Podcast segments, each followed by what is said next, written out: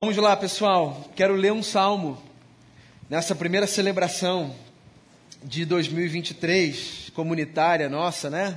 Eu quero ler o salmo de número 116.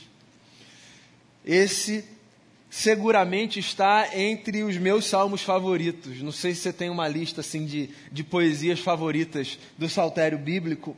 O salmo 116 é um dos que eu mais gosto de ler. E ele diz assim: olha que poesia linda.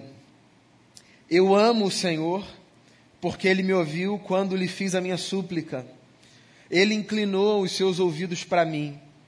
Eu o invocarei toda a minha vida. As cordas da morte me envolveram, as angústias do Sheol vieram sobre mim, aflição e tristeza me dominaram. Então clamei pelo nome do Senhor, livra-me, Senhor. O Senhor é misericordioso e justo, nosso Deus é compassivo. O Senhor protege os simples. Quando eu já estava sem forças, ele me salvou. Retorne ao seu descanso, a minha alma, porque o Senhor tem sido bom para você.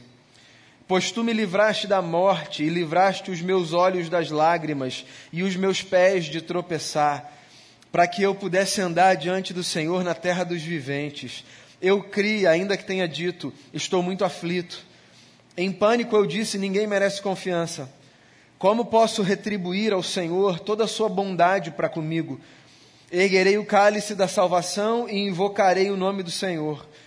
Cumprirei para com o Senhor os meus votos na presença de todo o seu povo.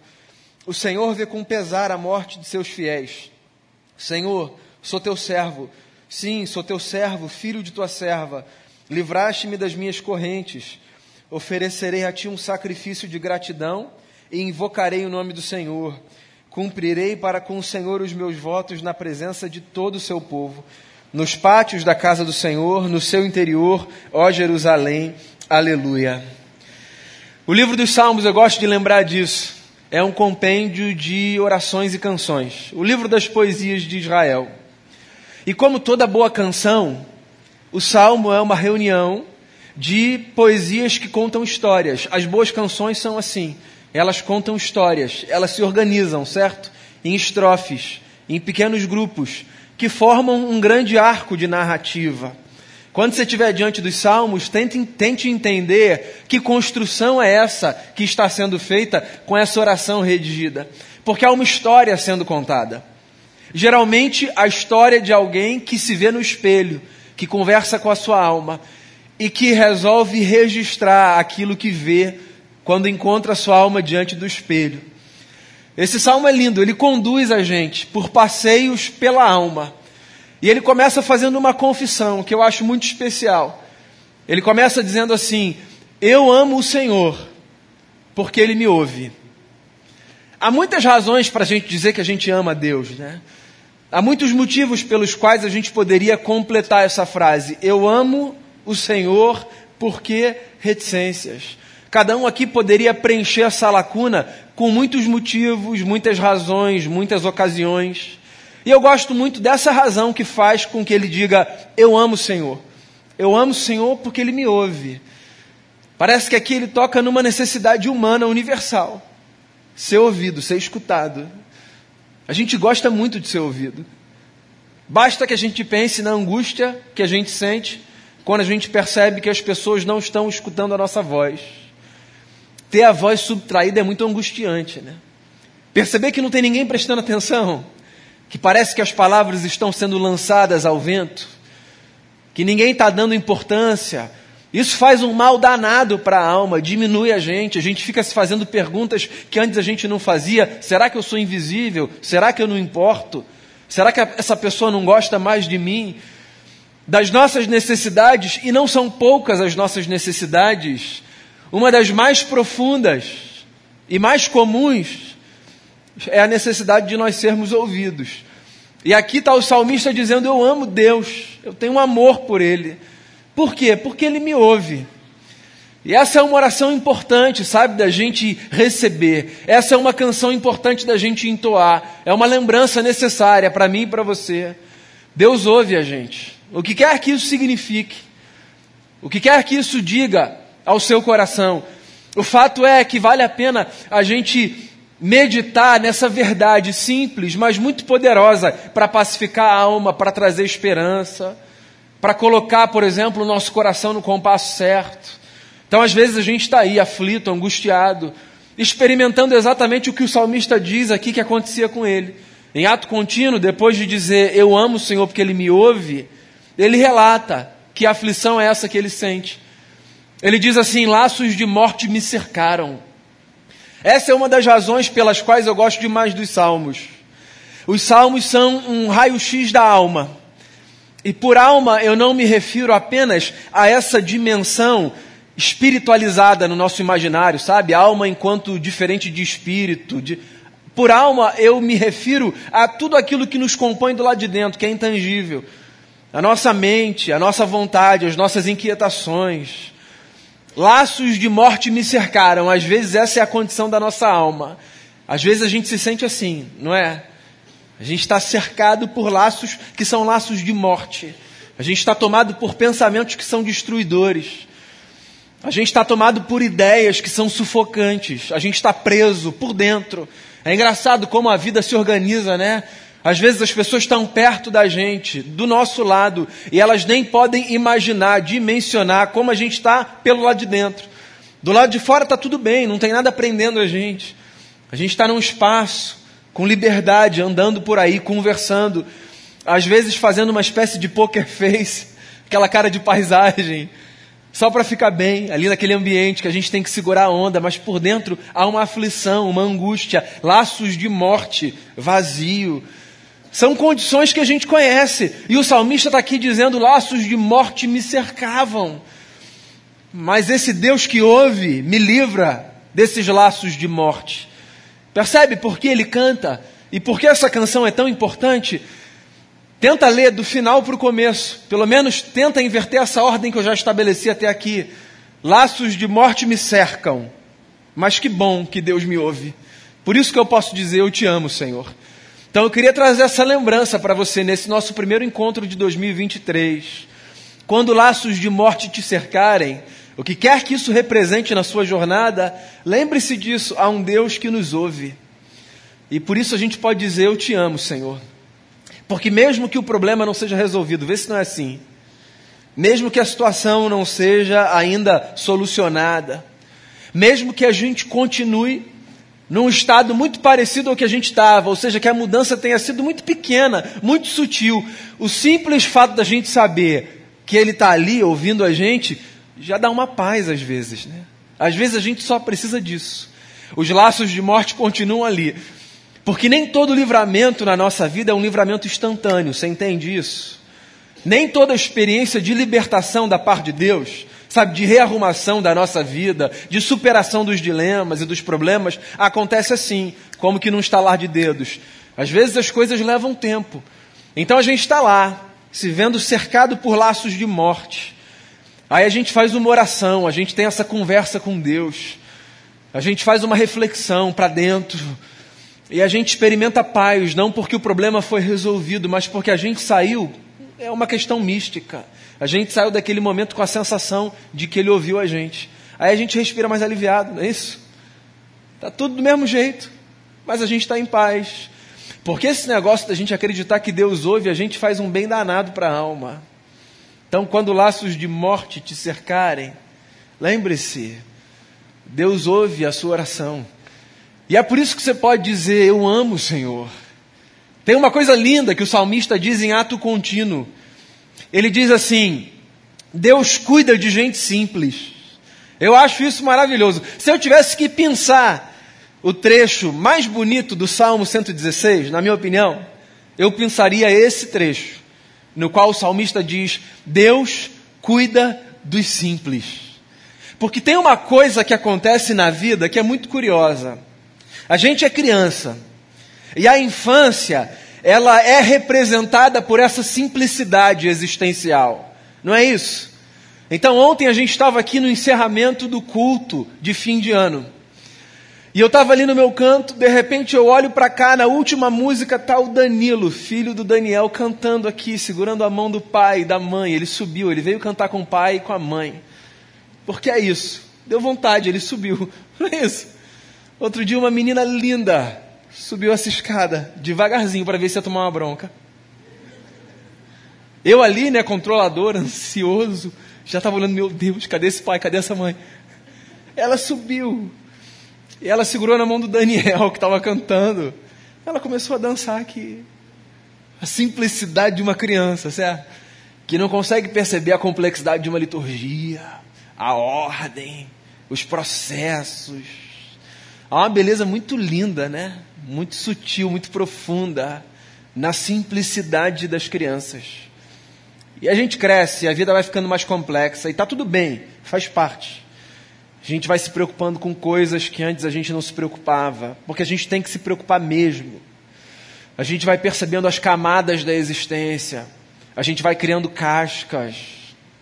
E tudo isso faz parte do processo de envelhecimento, de amadurecimento, de aquisição de sabedoria. Coloque isso da forma que você quiser colocar. Mas o fato é que, como efeito colateral desse processo de envelhecimento, de amadurecimento, de aquisição de sabedoria, a gente acaba acreditando num negócio que a gente não devia acreditar. Que a beleza da vida está na elaboração, na sofisticação. Então a gente passa a acreditar que haverá mais respeito quanto mais eruditos nós nos mostrarmos, quanto mais sofisticados nós aparentarmos ser quanto mais complexos nós demonstrarmos que a nossa vida é. E a gente vai criando uma série de cascas, sabe? Que às vezes só nos distanciam de um fato que é nessa caminhada a gente precisa de simplicidade. Simplicidade existencial. Eu não estou falando dessa simplicidade caricata, sabe? Dessa simplicidade que, que é percebida pela externalização de uma espécie de, de é, de personagem que a gente veste, não é dessa simplicidade da caricatura de quem diz assim, veja como eu sou simples. Não. É da simplicidade de uma vida que se percebe sem a necessidade de criar muitas coisas para impressionar quem quer que seja. Nessa relação aqui, da horizontalidade da nossa experiência, às vezes a gente precisa disso, ou a gente acha que a gente precisa aparentar muita coisa para a gente ter audiência, para a gente ter espaço, para que nos ouçam Aí vem Jesus de Nazaré e desconstrói todo esse negócio, pelo menos na nossa relação com Deus, mas por que não nessa horizontalidade também? Jesus pega uma criança, coloca no meio de uma roda, voltando aqui para os exemplos das crianças, ele diz: se vocês querem entender o reino, vocês têm que entender essa criança. Porque o reino é essa experiência de simplicidade da vida.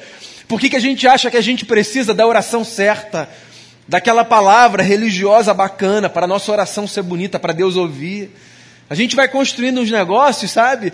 É engraçado como uma pessoa que chega na igreja não está ambientada nesse contexto religioso. Às vezes ela diz assim: Eu não sei orar, eu ainda não aprendi a fazer oração. Como se oração fosse um negócio que a gente aprendesse quando a gente memorizasse algumas palavras que têm a ver com esse vocabulário do gueto. Né? Eu ainda não sei orar, pastor. Se essa pessoa tão somente entendesse que orar é esse exercício de abrir o coração e falar o que tiver ali dentro, ou oferecer o silêncio que tiver ali dentro. É simples. Deus ouve o simples. É o simples. Essa é a oração do Salmo 116. O que o salmista está dizendo é: Deus acolhe o simples. Então Deus acolhe você na sua simplicidade. Na verdade, eu prefiro inclusive a espiritualidade dessa gente que chega dizendo eu não sei absolutamente nada, do que a daquela outra gente que diz assim: fica tranquilo, eu já sei tudo. Porque o sujeito que diz que já sabe tudo, na verdade, está passando um atestado de que pouca coisa ele sabe. Porque o que a gente precisa diante de Deus é ser quem a gente é. E na simplicidade da nossa vida, em sermos quem nós somos, é que Deus nos encontrará e nos acolherá e nos salvará. E oferecerá cuidado para a nossa alma, solução para os nossos problemas. Deus ouve a oração do simples. Eu queria que você levasse isso para a sua vida. Porque eu não sei como você foi forjado religiosamente. Não sei se disseram para você que havia assim um, um, um, certo grau de repertório que você precisava ter, sabe? Que você precisava, por exemplo, viver uma vida minimamente decente para que Deus te ouvisse. Às vezes a gente cresce ouvindo esses negócios, né? Isso aqui não é um aval para você viver de qualquer maneira. É só uma lembrança de que a audiência que você tem diante de Deus não está condicionada à vida que você vive. Porque se a gente precisa viver algum tipo de vida para que Deus nos receba, o fato é, ninguém vai conseguir audiência com Ele. Deus acolhe a gente como a gente é, na nossa simplicidade, que às vezes pode ser representada pelo que a gente tem de melhor, mas às vezes será representada pelo que a gente tem de pior. Então simplesmente vá para Deus, como se tiver. No melhor dia de 2023, vá para Deus. No pior dia de 2023, vá para Deus com o que você tem. Ofereça a Deus o seu melhor e coloque diante de Deus o seu pior, porque Ele conhece tudo que você tem. O salmo avança. E o salmista diz assim: Deus ouve mesmo simples, porque inclusive Ele me livrou desses laços de morte. Então, olha só, essa é a síntese da nossa experiência com Deus. A gente se vê cercado por laços de morte, aí Ele nos ouve porque ele ouve gente simples e ele nos livra. E essa experiência se repete vezes sem conta na vida. Basicamente, esse é o roteiro da nossa jornada. 2023 vai ser assim. Eu não preciso ser um profeta para dizer isso para você. 2023 vai ser assim. Como 2022 foi, como 2024 será. Então a gente vai se ver em dias maravilhosos e em dias difíceis. Nos dias maravilhosos a gente vai ter muitos motivos para dizer eu te amo, Senhor. Nos dias difíceis também. Porque o simples fato da gente saber que Ele nos ouve e nos livra, porque Deus acolhe o simples, é a razão para a gente dizer: Como eu te amo, Senhor. Aí, essa oração muda de cena. Porque tendo feito essa constatação sobre Deus, de que Deus é esse que ouve simples, que nos livra, que cuida da gente, o salmista passa a fazer uma pergunta para si. Ele diz assim: o que então eu posso dar para esse Deus? É engraçado, né? Quando a gente se sente muito agraciado, a gente quer agraciar de volta. Então, quando a gente se sente muito acolhido por alguém, quando a gente se sente amado, quando a gente se sente cuidado, a gente quer retribuir de alguma maneira. Isso acontece nas nossas relações. A gente quer presentear alguém, a gente quer dizer alguma coisa, a gente quer escrever um recado, porque a gente gosta de devolver em alguma medida parte daquilo que a gente recebe. E aí o salmista se vê nesse lugar de precisar devolver para Deus. E ele se pergunta então: que darei eu ao Senhor pelos seus muitos benefícios para comigo? Aí eu fico imaginando aqui, sabe, lendo o Salmo 116, ele fazendo uma pausa e tentando encontrar uma resposta para essa pergunta: o que eu vou dar para Deus? O que eu posso dar para Deus? O que, que a gente dá para Deus? Vai, responde aí para você. Pra você não bagunçar meu culto, responde aí no seu coração. O que, que a gente dá para Deus? Aí eu fico imaginando aqui o salmista numa pausa, tentando encontrar uma resposta. E aí ele diz assim: Já sei, eu vou tomar o cálice da salvação. Você percebe aqui a jogada? Ele diz assim: O que eu vou dar? Ele diz: Já sei, eu vou receber. Que darei eu ao Senhor? Tomarei o cálice da salvação. Parece uma resposta inadequada, né? Porque o que ele está querendo é dar para Deus alguma coisa. E a resposta que ele encontra é: Eu vou tomar o cálice da salvação. Porque ele é tomado por essa consciência de que Deus, Deus é aquele de quem todas as coisas vêm. Não há nada que a gente possa dar para Deus. Na verdade, não há nada de material, não há nada externo, não há nada que a gente dê a Deus que já não seja dele. Então, tomar o cálice da salvação significa, em outras palavras, assumir essa postura de que dar a Deus qualquer coisa nada mais é do que transformar a vida numa jornada de retorno e de reconhecimento de que aquilo que a gente é e aquilo que a gente tem vem dele e pertence a ele e vai ser consagrado a ele. Tomar o cálice da salvação, é isso. É dizer o seguinte, Senhor, assim, tudo que eu tenho é do Senhor. A minha vida é do Senhor. Então eu vou trabalhar com essa consciência de que ao trabalhar eu estou trabalhando para o Senhor. E eu vou viver as minhas relações com essa consciência. De que quando eu estiver no meu casamento, quando eu estiver educando os meus filhos, quando eu estiver com os meus amigos, quando eu estiver curtindo essa vida que precisa ser curtida, eu vou fazer tudo isso com a consciência de que a minha jornada será uma retribuição a toda boa dádiva e todo dom perfeito, que, como diz a carta lá do Novo Testamento, vem do alto e desce do Pai das luzes. Ele é a fonte de toda a vida. E quando a gente tem essa consciência, nesse desejo de retribuir aquele de quem tudo de bom vem, a única coisa que a gente pode fazer é transformar a nossa vida num presente para Deus. É por isso que ele diz: Eu vou tomar o cálice da salvação. Que na prática significa fazer valer a sua existência como uma existência em gratidão a Ele por tudo que Ele faz. É o que ele diz aqui no final do salmo. Eu vou cumprir tudo que eu prometi. Eu vou fazer valer os meus votos. Eu quero honrar a Deus com a minha vida. Percebe que ele começa num lugar de aflição e ele termina num lugar de consagração. Essa é a dinâmica dos capítulos da nossa história. Sempre que você estiver nesse lugar de aflição, lembre-se, Deus ouve a sua oração. As suas palavras não são palavras jogadas no vento que se perdem. As suas palavras elas são ouvidas e acolhidas. E aí você me pergunta, mas me prova esse negócio, que garantia que eu tenho? Não, eu estou só dizendo o que, que eu acredito. É matéria de fé, não tem nenhuma explicação assim. É matéria de fé. Eu escolhi viver acreditando nesse negócio. Que quando eu estou falando, tem alguém ouvindo. Que quando eu falo Pai, tem alguém que se inclina na minha direção. Eu escolhi viver acreditando nisso. Há quem escolha viver sem acreditar nisso, que é um direito da pessoa, inclusive.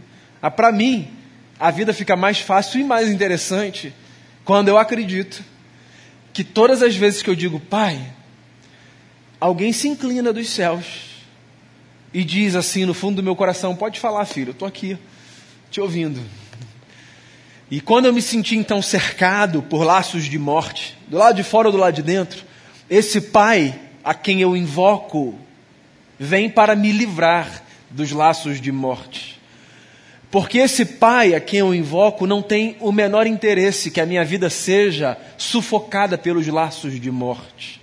Porque esse pai a quem eu invoco se apresenta para mim na face de Jesus Cristo de Nazaré como Senhor e doador da vida.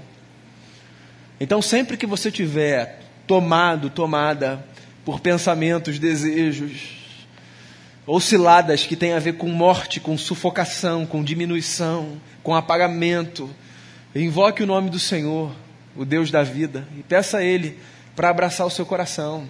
Experiência de fé, experiência de fé. Eu acho que você vai sentir alguma coisa. É um negócio que se, que se dá lá dentro. Ele ouve, ele ouve. A oração mais simples que você fizer. Deus acolhe o simples e o livra. Aí sempre que você tiver diante de uma experiência como essa, e que você passar sabe, por esse lugar existencial de se perceber acolhido por Deus, lembre-se de um negócio. O que de melhor você pode fazer então, em retorno, em resposta, é dizer: Ah, Jesus, sabe o que eu quero te dar? Eu quero receber. É isso que eu quero dar para o Senhor. Que darei ao Senhor? Eu quero receber mais dessa presença divina, gloriosa, maravilhosa que se confirma ao preencher a minha vida de tal forma que eu transforme a minha existência numa resposta a esse amor que se renova todos os dias. Eu vou tomar o cálice da salvação e eu vou cumprir os meus votos e eu vou tentar pelo menos fazer com que em cada área da minha vida, todos os dias da minha jornada, eu faça da minha existência uma resposta encarnada a esse amor que insiste em me alcançar. Então, irmão, irmã, daqui de perto e você que está aí longe. Que 2023 seja assim na minha vida e na sua vida.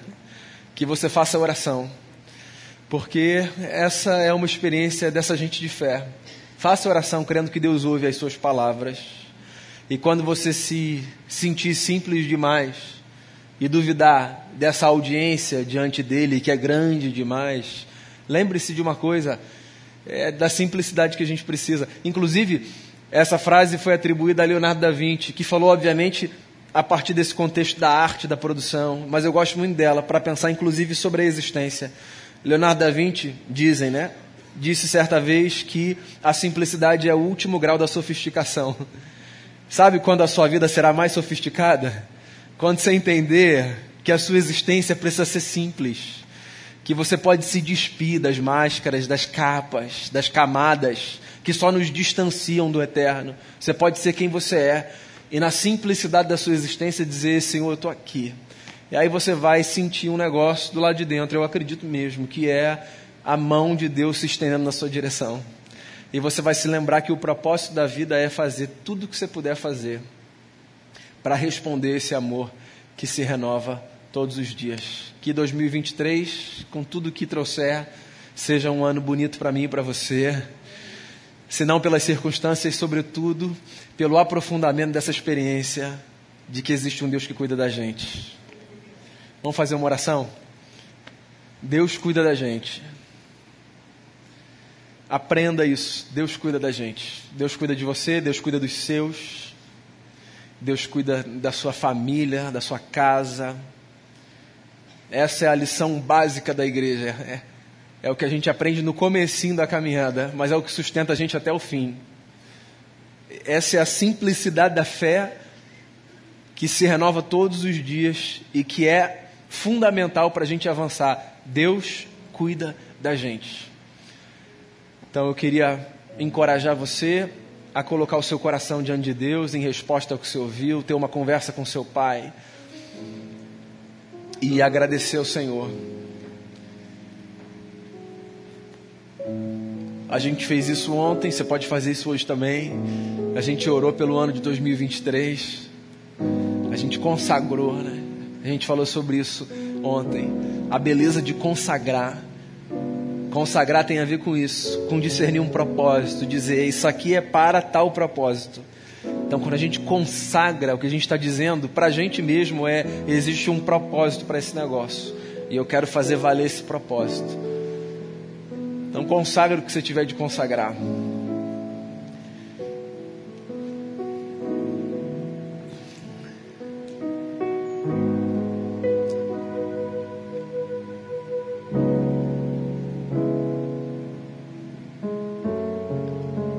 Senhor Jesus, a gente está aqui como comunidade de fé. Primeiro domingo de um novo ano, primeiro dia de um novo ano. A gente está aqui para agradecer. 2022 foi um ano tão especial para nossa igreja, Senhor. De tanta vida. Muito mais do que de muita gente, de muita vida. Muita coisa construída. Muito relacionamento renovado muita gente se engajando, muita gente acreditando, muita gente se envolvendo. Obrigado por 2022, pelo ano bonito que foi para nossa experiência aqui comunitária.